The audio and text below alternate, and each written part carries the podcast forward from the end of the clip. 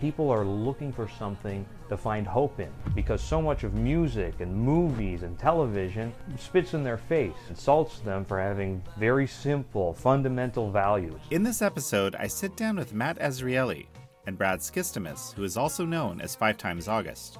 Azrieli co founded The Post Millennial and is now CEO of Based Records, a new music label for artists who refuse to conform to political and cultural orthodoxies.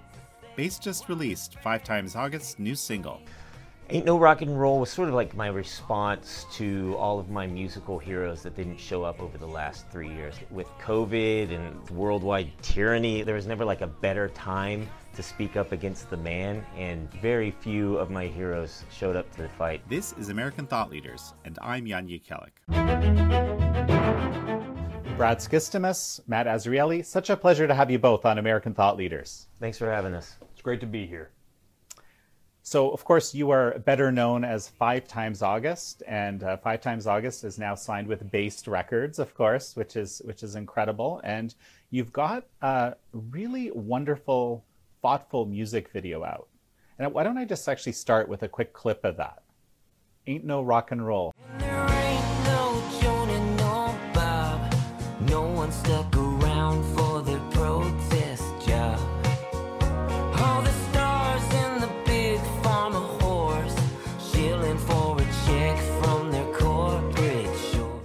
Where did this come from? Ain't No Rock and Roll was sort of like my response to all of my musical heroes that didn't show up over the last three years. I feel like with COVID and just worldwide tyranny, it was ne- there was never like a better time to speak up against the man, and very few of my heroes showed up to the fight. So this was my uh, sort of musical response to those guys.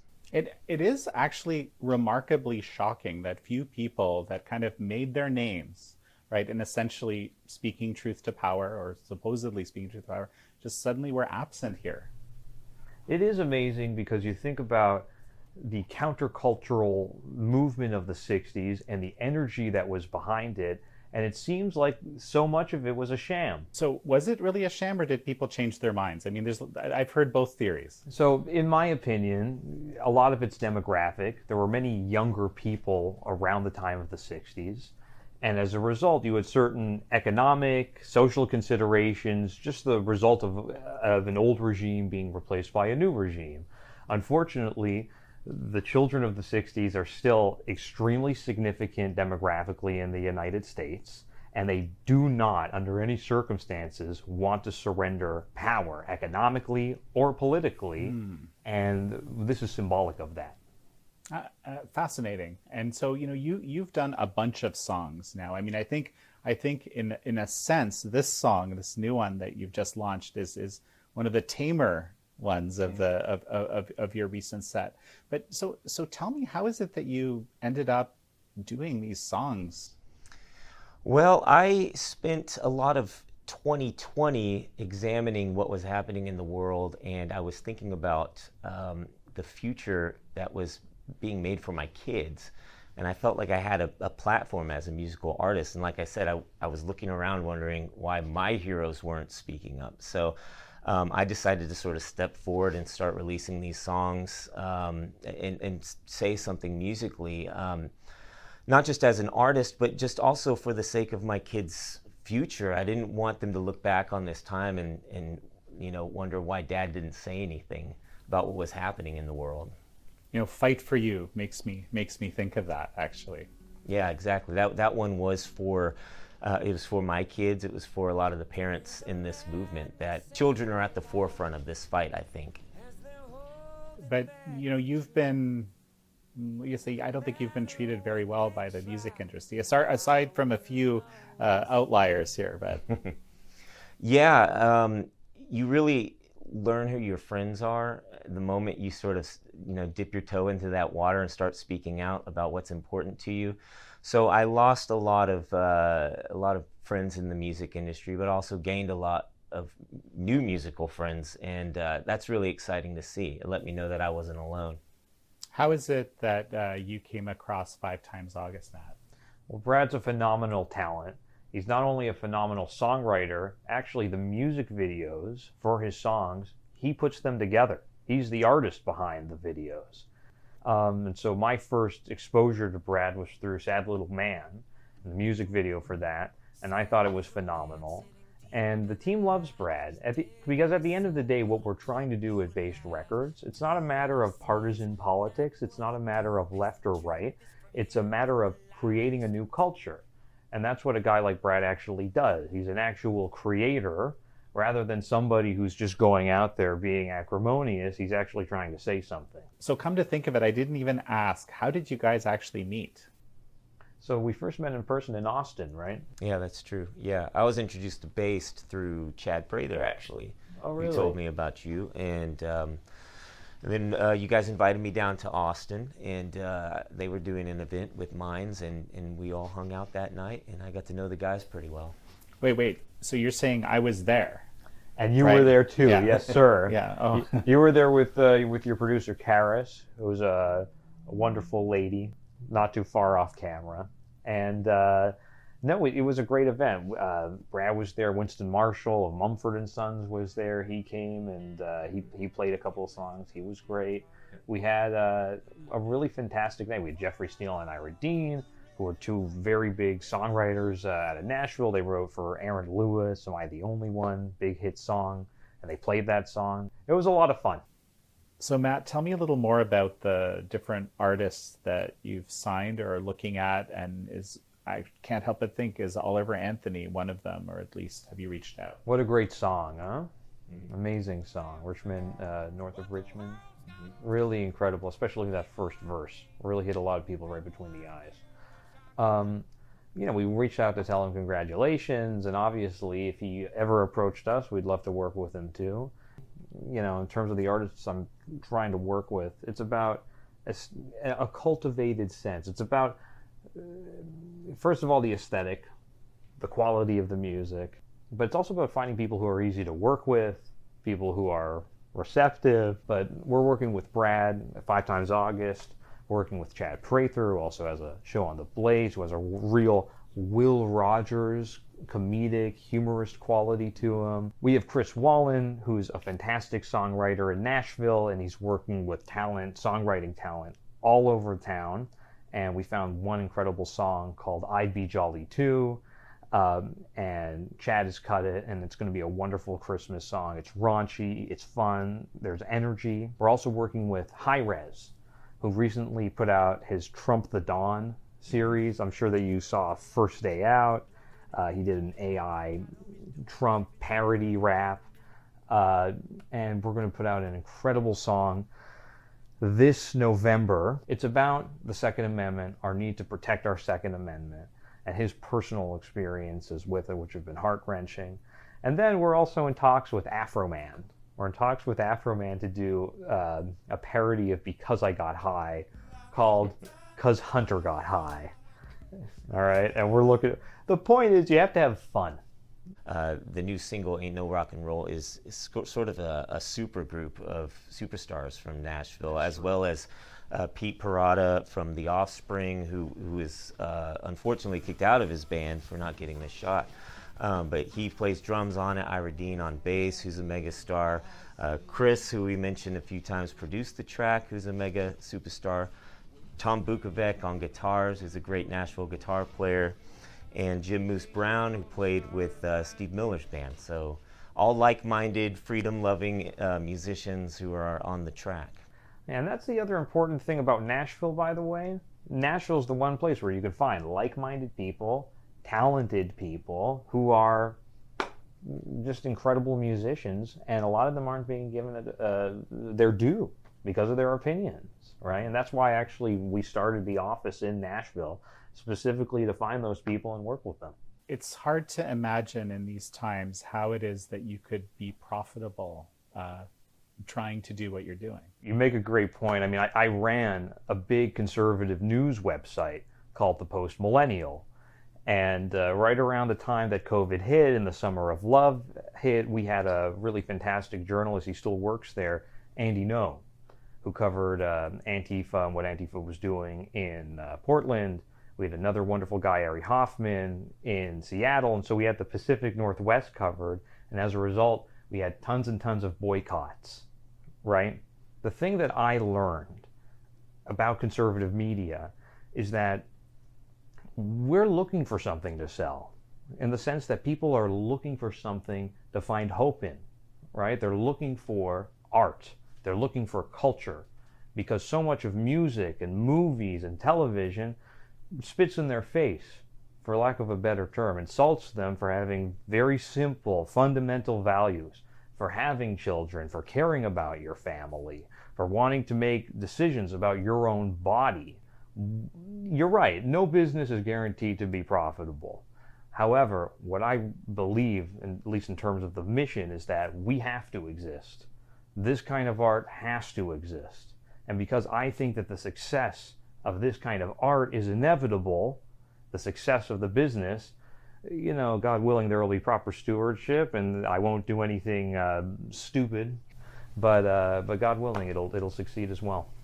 Well, you mentioned art and culture, but there's also news. And I just before going back to the music for a moment, I want to touch on that. The post millennial has been a very important, uh, you know, media property in the ecosystem, which of course we look to very often. And to and uh, to add to your point, absolutely, people are looking for just you know something closer approximating straight up news at the very least, or straight up news. Yeah, absolutely. I mean, Tim Pool, for example, is an extremely talented guy and he reads post millennial, right? Other than Timcast, if he's reading something, it's often post millennial, right? And you mentioned that people at Epoch are reading us too. When I founded Post Millennial, that was the entire idea. I looked at conservative media and I saw that everybody's reacting to, let's say, the New York Times, or in my case, to CBC, right? But very little on the ground reporting, very little simple relaying of the facts was being done right? And so we can't always be on the back foot. We have to be creating art.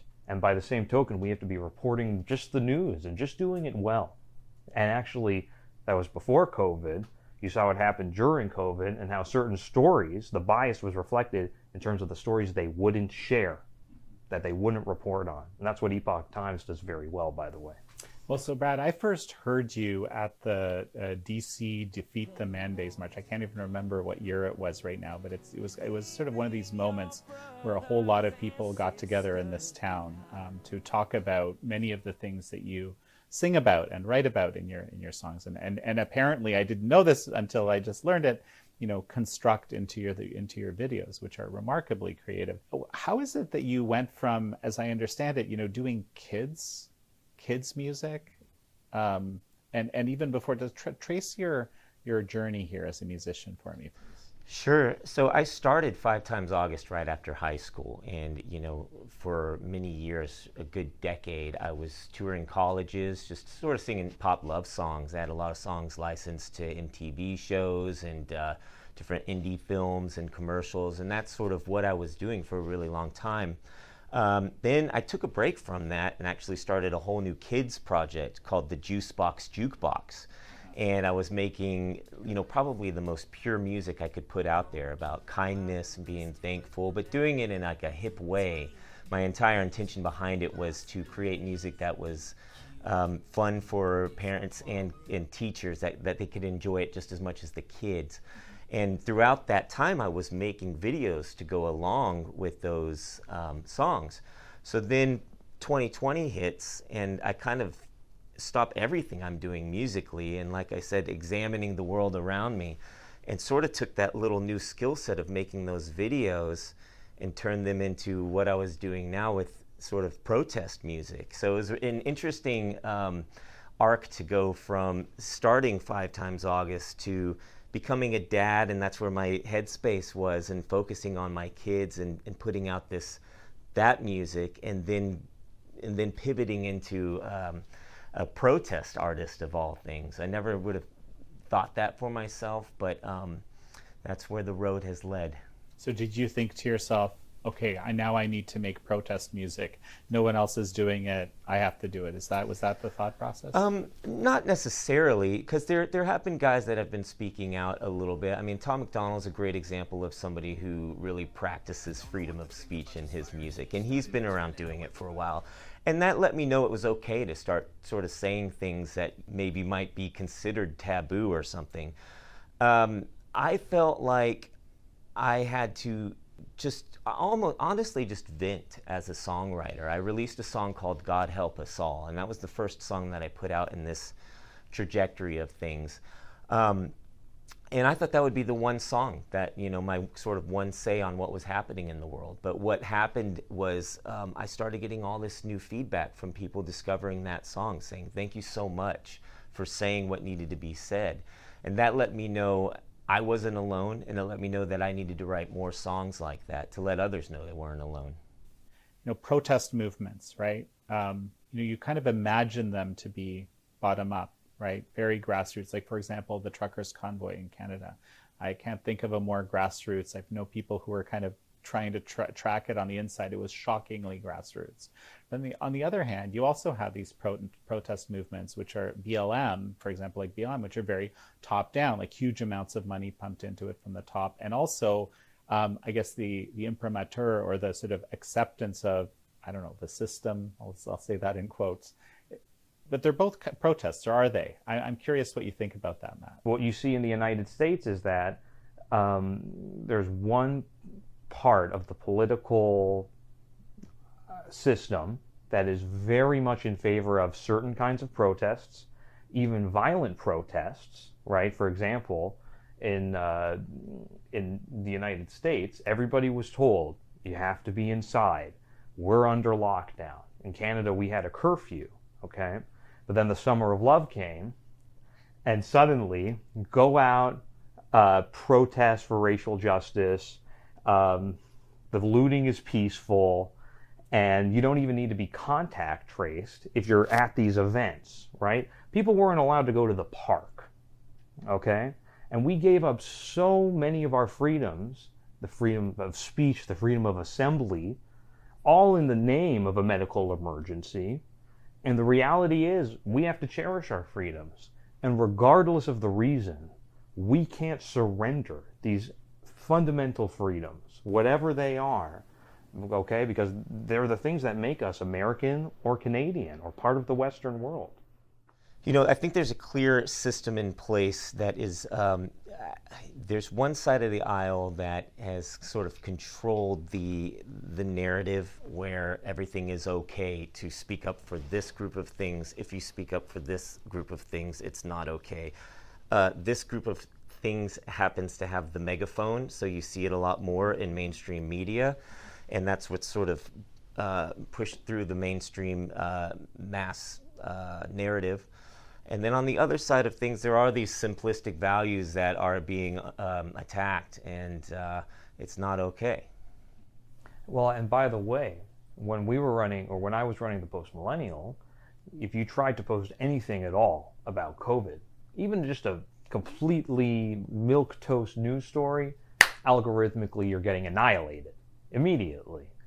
Um, the problem was for uh, a non-mainstream publication to even talk about that at all, and that's why it's so critical that we have Twitter now and that Musk has democratized it. For example, we would have had no idea about uh, Israel and Gaza, what's going on, right? So it's extremely important that we have some semblance of reality that isn't the New York Times. Absolutely. So why, why don't you tell me a little bit about you know your journey from you know post millennial to based and frankly before that. So the post millennial started out as a small blog about Canadian politics. I met Ali Taghva, a Persian Canadian journalist and entrepreneur, really, and still a wonderful friend of mine. Uh, we went out for Korean barbecue, and that was basically that. And admittedly, we had a more partisan approach than other news sources do, right? The Epoch Times, we had a far more, let's say, classically partisan approach than the Epoch Times, as an example. But over time, what we found was that simply reporting the facts was something that was so difficult to come across in Canada that we became one of the largest news sources in the country there was a point where we were hitting between three and four million unique Canadian read, uh, readers every single month. So that's, you know, think about that in terms of equivalent numbers in the United States. That's roughly 30 to 40 million people in terms of the absolute size of the population. And that was because in Canada, predating COVID, we had a very out of touch mainstream media. It's to the point, by the way, where you can't share news on social media anymore, on Facebook, because the government honestly believes that people are on Facebook to read the CBC, which is absurd. I don't think I don't think any of the three of us have ever gone on Facebook just to find a CBC article. I could be wrong. Um, but the point is that these people live in a bubble, right? It's a very narrow bubble of opinion. And when you actually try to democratize media and you try to share things with people, whether it's news or whether it's music, you're going to actually reach an audience because there are people who are desperate to be represented in the media that they see. And so, given the success I had with Post Millennial, and I was blessed, by the way, to have a wonderful team and we have a fantastic team at Based Records as well. We have Chris Wallin, who worked with Brad on this single. Uh, Chris is a number one hit songwriter. He's had a hit, a number one hit uh, with Toby Keith. Uh, I think it was "Love Me If You Can," get replaced by another number one hit with Kenny Chesney, um, which is "Don't Blink," which is a, a, phenomenal song if you haven't heard it. And uh, we have incredible people in operations. We have incredible people in marketing. I think that what we can achieve with Based is, at the very least, the beginning of a platform to start a real cultural movement. Because in the 60s, to their credit, there were some inc- incredibly talented filmmakers, songwriters, poets, even, who, uh, who changed society. And God willing, that's what we're going to have here at Based 2. So, tell me a little bit more about you know kind of your your vision for your writing and your music i think what i try to bring back with the music i'm writing now is something with meaning something with substance something that and, and something that sounds like you haven't heard it in a while that's a little familiar but also unfamiliar like where has that been um, that's sort of the goal. It's it's what I love about music. It's what I grew up listening to. A lot of that music from the 50s and 60s and those artists that I admire. Um, that's what I hope to bring back to music. Um, because a lot of music right now in the mainstream is sort of just fluff and it's just sort of there and doesn't really mean much. Um, it's just marketing, really for a really long time in Hollywood, you know, we admire these people because they made a movie, right? Or because they made a song that, that we connect to. And then they win an award and they use that moment to pretty much just tell us how to live or what we need to support. And we're kind of tired of that in a little bit. I think that the, the average person is tired of that.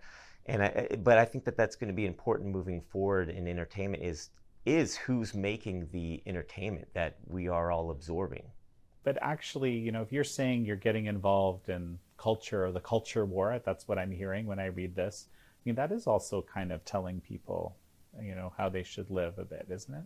Well, culture matters, right? The stories that we tell each other, they matter, and the music we listen to matters. It's not a command. I don't want to tell anybody that they have to do anything, but a suggestion maybe you could be a nice person Maybe you should give people the freedom to make their own decisions. Maybe you should allow people to assemble freely. Th- those are the things we value. Uh, Brad, I, I can't I can't help but think I want to go back to listening to your music, the music that you made for kids. It's become morally acceptable to manipulate people. I doubt any of your songs are about how that that's the case. right? Right. No, especially with the kids stuff. I mean, that was the most pure, honest stuff I could put out into the world that had absolutely no agenda to it. It was sort of just a, you know, in a way, a gift to other families to say, you know what, when you need a break from the agenda stuff or you don't want to question what it is that your kids are watching, um, you know, just listen to this stuff. Well, the, the, you know, so-called woke culture, right? There's a kind of, you know, there's a, really excellent book titled Cynical Theories that kind of explains sort of the birth of woke culture and how it works and and specifically that it's it's very cynical and people that believe this deeply have a very cynical view of humanity. They view every interaction like ours right now would be viewed as a power play. It's just my attempt to exert power over you, your attempt to exert power over me. That's how things work, right? So when you're when you're going out and you're saying things like, you know, just kindness is incredibly important, and uh, and and this is this is how you should be. That's actually an incredibly subversive uh, thing in this day and age, bizarrely. You know, what do you think, Matt? Yeah, to be earnestly kind. uh, yeah, it's a little controversial. I don't know. Yeah, it is. Is it worth the risk? as far as what's happening in culture right now, it's that it's the fact that there are values that are being lost within the culture. I think what's happening in the mainstream avenue is that there's this constant push to be more and more um, controversial as far as what it is you're doing. You know, we're seeing rappers now doing lap dances on, with the devil or we're seeing um, videos, music videos, where it pretty much just looks like you're in a strip club for the entire three and a half minutes. I think people are just getting tired of that. So, like, these simple messages are just lo- sort of reminders of, like, you know, there's innocence out there to be celebrated as well. Absolutely. Well, the thing to remember also is throughout this entire cultural revolution from the 60s onwards, the satanic imagery and stuff like that, it's been used in abundance. We've always decried it. At the end of the day, sh- we shouldn't be shocked. We shouldn't even be horrified anymore. We should just laugh at it, right? Because it's so clearly absurd. At the end of the day, the best revenge is to live well, and you just have to laugh about it. Because if you don't laugh, you're going to cry. Why, why do you think that imagery is so popular? And you know, specifically, I'm thinking about this these uh, awards that happened, you know, recently, where it was just like the most kind of extreme version of this yeah. somehow. I think it's just part of the demoralization of America. When you're pushing it further and further along the way, um, just to sell records, just to make money, just to uh, drive an agenda home, it's just going to keep getting worse and worse and worse until I think eventually it does come back around to those more simplistic values. You can only push it so far mm. before um, people start going, well, we've seen that. You know, what else is there out there? One of your songs, I, if I recall correctly, got to number five on iTunes. Do, do I have that The right? most recent one, I think, got to number three on the singer songwriter chart. So far, as of the date of this recording, God willing, we're going to get uh, we're going to get up there on the total chart absolutely. Yeah. Um, yeah, Sad Little Man got to uh, pretty pretty far up there. Uh, actually, the, the entire album that I put out last year that was all protest music. The album was called Silent War. That got up to number five on the iTunes uh, charts, and hopefully we'll do the same thing with uh, even further with uh, the new single. What, what, is, what was the reaction of the music industry aside from Based Records coming saying we want you? Yeah, I think that the you know when they see success, the idea is just to sort of uh, either ignore you or take you out of certain things. Like along the way in my journey of releasing these songs, it's sort of been a stair step to the realization that there's a there there is very much an agenda to silence you. I mean, I've had my Wikipedia page deleted. I've had wait the deleted completely. Completely. So the five times August Wikipedia page was up for like ten years. wasn't bothering anybody. It wasn't taking up prime real estate. But after I released a song called "Sad Little Man" about Anthony Fauci, um, I guess I pushed the wrong buttons with some of the overlords on the internet, and they just completely removed my page. And what the pretext was? Uh, the pretext was that I wasn't relevant enough to be on Wikipedia. That's, I mean, you were relevant uh, for the past ten years, but suddenly, yeah, all of a sudden. I mean, it's all. It, I mean, comical isn't the right word, but you know, it, I mean, it got removed precisely because it became more relevant. Right. Exactly. Right. Right. And those are the tactics. I mean, I think the idea is that they they would rather just try to erase you from the conversation altogether. It's the same thing with YouTube. They've attacked a lot of my videos and just have pulled them without any warning whatsoever you know, you you mentioned the megaphone. I I I, the, I actually use that term as well. I think of it as this the the mechanism that's used to manufacture perceived consensus in society. I don't know if that's what you were when you say the megaphone. If that's what you, you know, or just the the the giant uh, in a in a Chomskyite fashion, manufactured consent, that that type of thing, Jan. I, I, I mean, I suppose like the, the thing that I observed was we're, we're very susceptible to the idea that the people around us think a certain way about something, and especially if it's a lot of people, it's sort of like, well, that's just how things are. And you, even if you're very contrarian, like unfortunately or unfortunately I am in a lot of ways, I realize that I myself am quite susceptible to, to that perception. But the thing is, that to this day and age, there's a, a lot of what we're told is consensus view is actually, as you were pointing out, a very, very tiny sliver of society that actually believes it, but just has the ability to push it through the culture, to push it through society. That's what I'm talking about. Well, there's it's a civil religion, right? There's a set of secular precepts that we all seem to just take on faith alone, right? So the COVID crisis or the COVID pandemic rather wasn't the only thing on the agenda, right? It was also, for example, the climate crisis that got paired right alongside it, right? There were protests um, in Brooklyn, for example, for black trans uh, individuals, right, happening at the exact same time that Hasidic Jews were getting arrested for attending funerals. What we as a society is we've become less Christian and as we've become less Nomian, um, is we're trying to find new ways to express that very necessary religious aspect of our identity. Pardon me, less Nomian? Nomian. Uh, so Carl Schmitt defined the Greek word nomos as meaning the um, the ethics of a polity when it begins to occupy a space. Meaning, for example, our founding fathers, right? They wrote the Constitution, right? The American nomian ethic is freedom of speech, for example, the ability to own a firearm. Um, core core core values, core yeah, assumptions about what is good in the world. That's absolutely, what we're talking about. Here. Absolutely. Yeah. Okay. And in America it's the Constitution, and in Christianity it's a Judeo-Christian ethic. And both were torn apart effectively by our response to COVID and our response to each other, where we as Americans were refusing to talk to each other. We're refusing to love each other. But the message has to be that we have to rekindle that that love for each other. Because at the end of the day we're we're part of the greatest country on earth, right? So there's no reason we should be at each other's throats. Why do you think the whole music industry is so?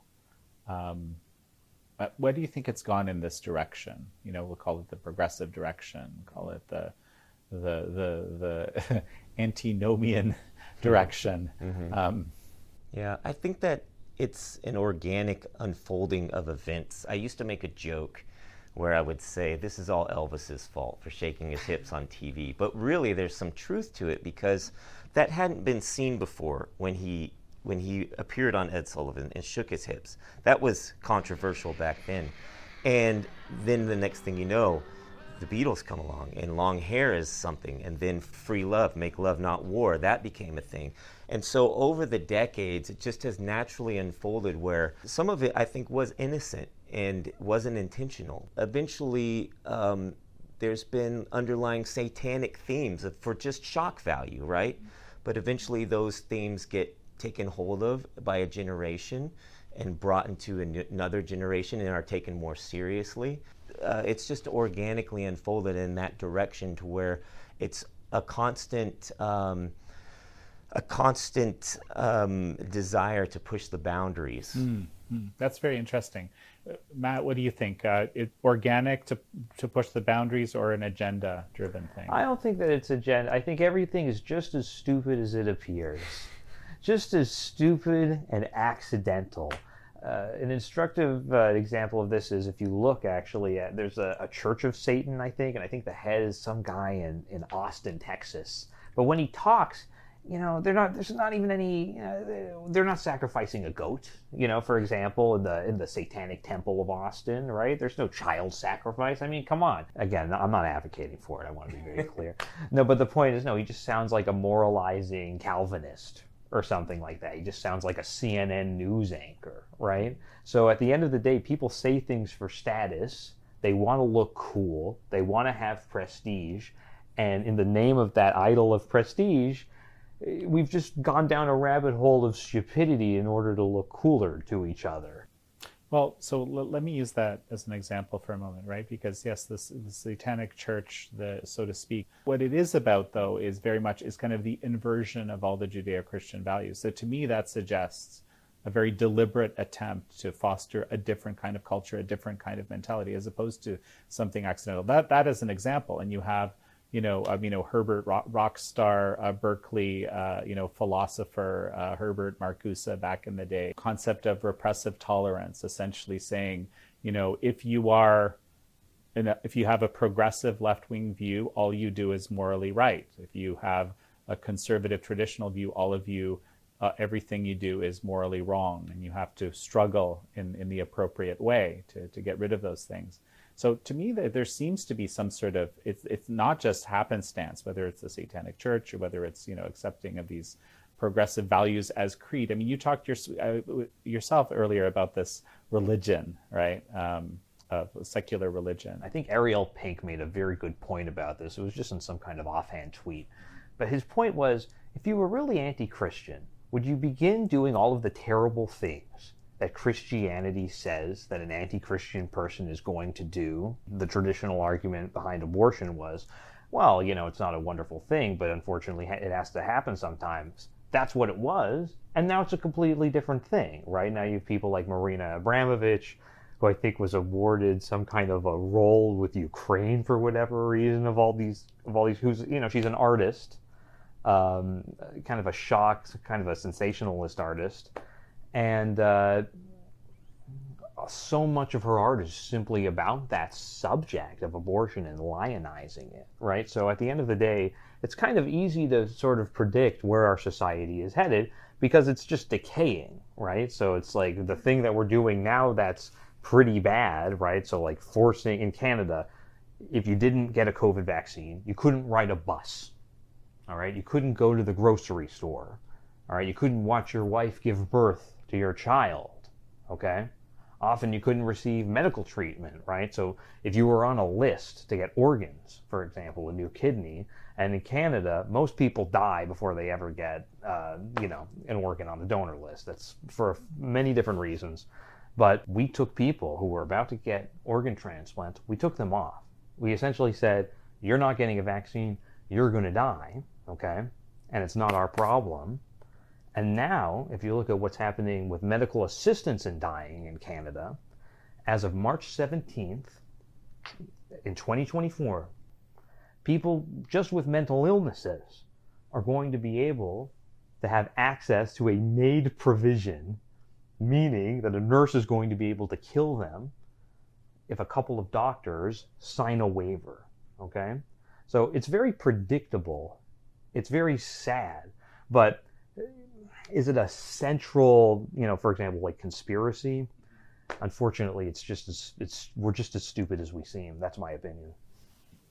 You know, Brad, you mentioned global tyranny. I think one of the earliest things you mentioned in our interview, and I wanted to go back to what what do you mean when you say that? That's a that, well, what I'm referring to are all of the uh, mandates and restrictions that were put in place that happened all around the world during COVID. I mean, people were being told to stay home, stay away from your uh, friends, your family, uh, don't speak up, you know, subconsciously cover your mouth. So there was a lot of that happening, and it wasn't just in cities, it wasn't just in states, it was the entire world in every country. Are you seeing what you're doing respectively in your music and in, you know, I guess in the music industry and with Based as a kind of like a renewal to counter that um, degradation that you're describing? I think so. It's interesting that you know to speak out against those things is now the counterculture. To speak up, it, it's it's a weird inversion of what it used to be because you're still speaking out against the man. You're still anti-establishment, um, but because you're not going along with the government um, and, and what they're telling you to do, you're the bad guy. It's a weird, like I said, inversion of what being anti establishment used to be. 100%. But that's why we can bring this cultural revolution and do our best to impart it. Well, cultural revolution, you typically think of the destruction of culture. Not, no famine. Not, right. we're not, mm-hmm. no famine this time. Mm-hmm. Sorry. Well, you just mean something different by cultural. I don't mean like here. Mao's cultural right. revolution. Right. God forbid. Cancel culture. Right. Well, and that's the thing, right? Like at the end of the day, if you're a, an incredible poet, an incredible songwriter, an artist, who can you work with? There needs to be an underlying infrastructure for talented people. And the thing that we're so bad at, people who are not part of this I don't know what you want to call it, system or, you know, this oligarchic kind of bureaucracy. We're terrible at organizing with each other and supporting each other. I'm a singer songwriter, a little bit an amateur, okay? But that's not my job. My job is to support people like Brad. It's to support the other artists we have, like Chad Prather, so that their music and great music can come to the forefront of the American conversation, right?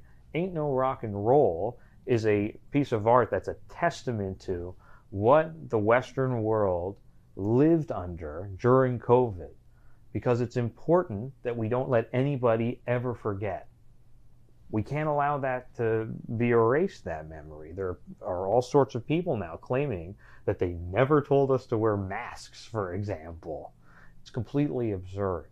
But that song is going to last, right? And that's the legacy that we're trying to leave for our children, which is the legacy of living in the truth.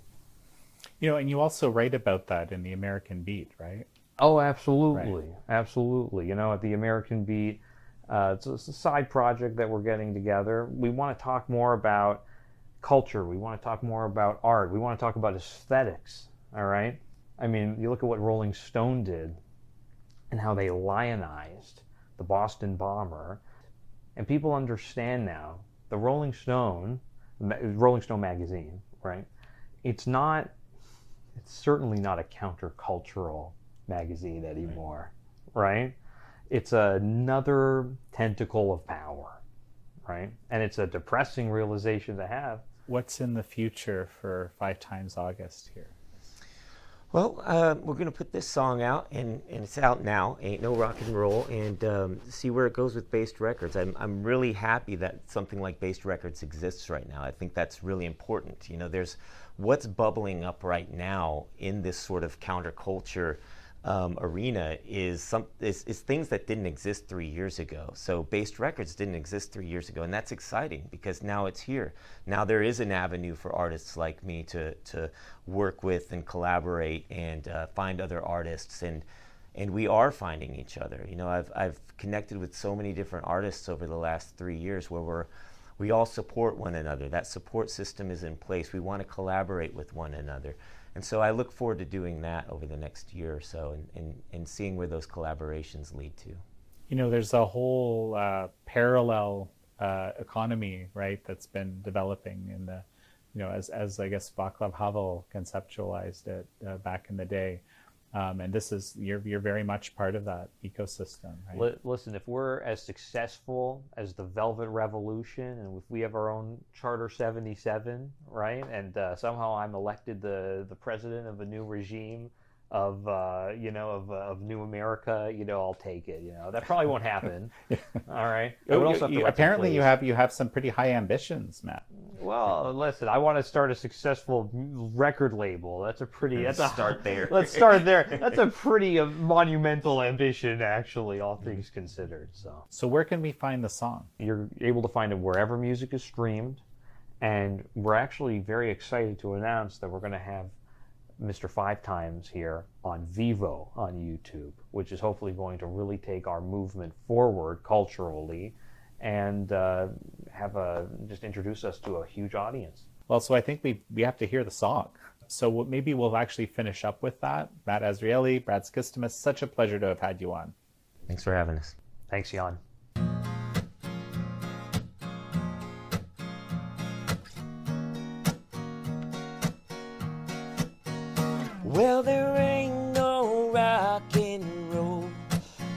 Since they sold out Rolling Stone. All the words that were sung in the past will never feel the same when we're looking back. All the old men sitting in their makeup chairs with their gold record walls really couldn't care. All the fame feels the same when you've had enough, so they don't bother standing up. Because there ain't no rock and roll, and the blues has lost its soul. All the punks gave the man control, and every pop star's bought and sold. No, there ain't no, ain't no rock Thank you all for joining Matt Azrieli and Brad Skistimas and me on this episode of American Thought Leaders. I'm your host, Jan Jekielek.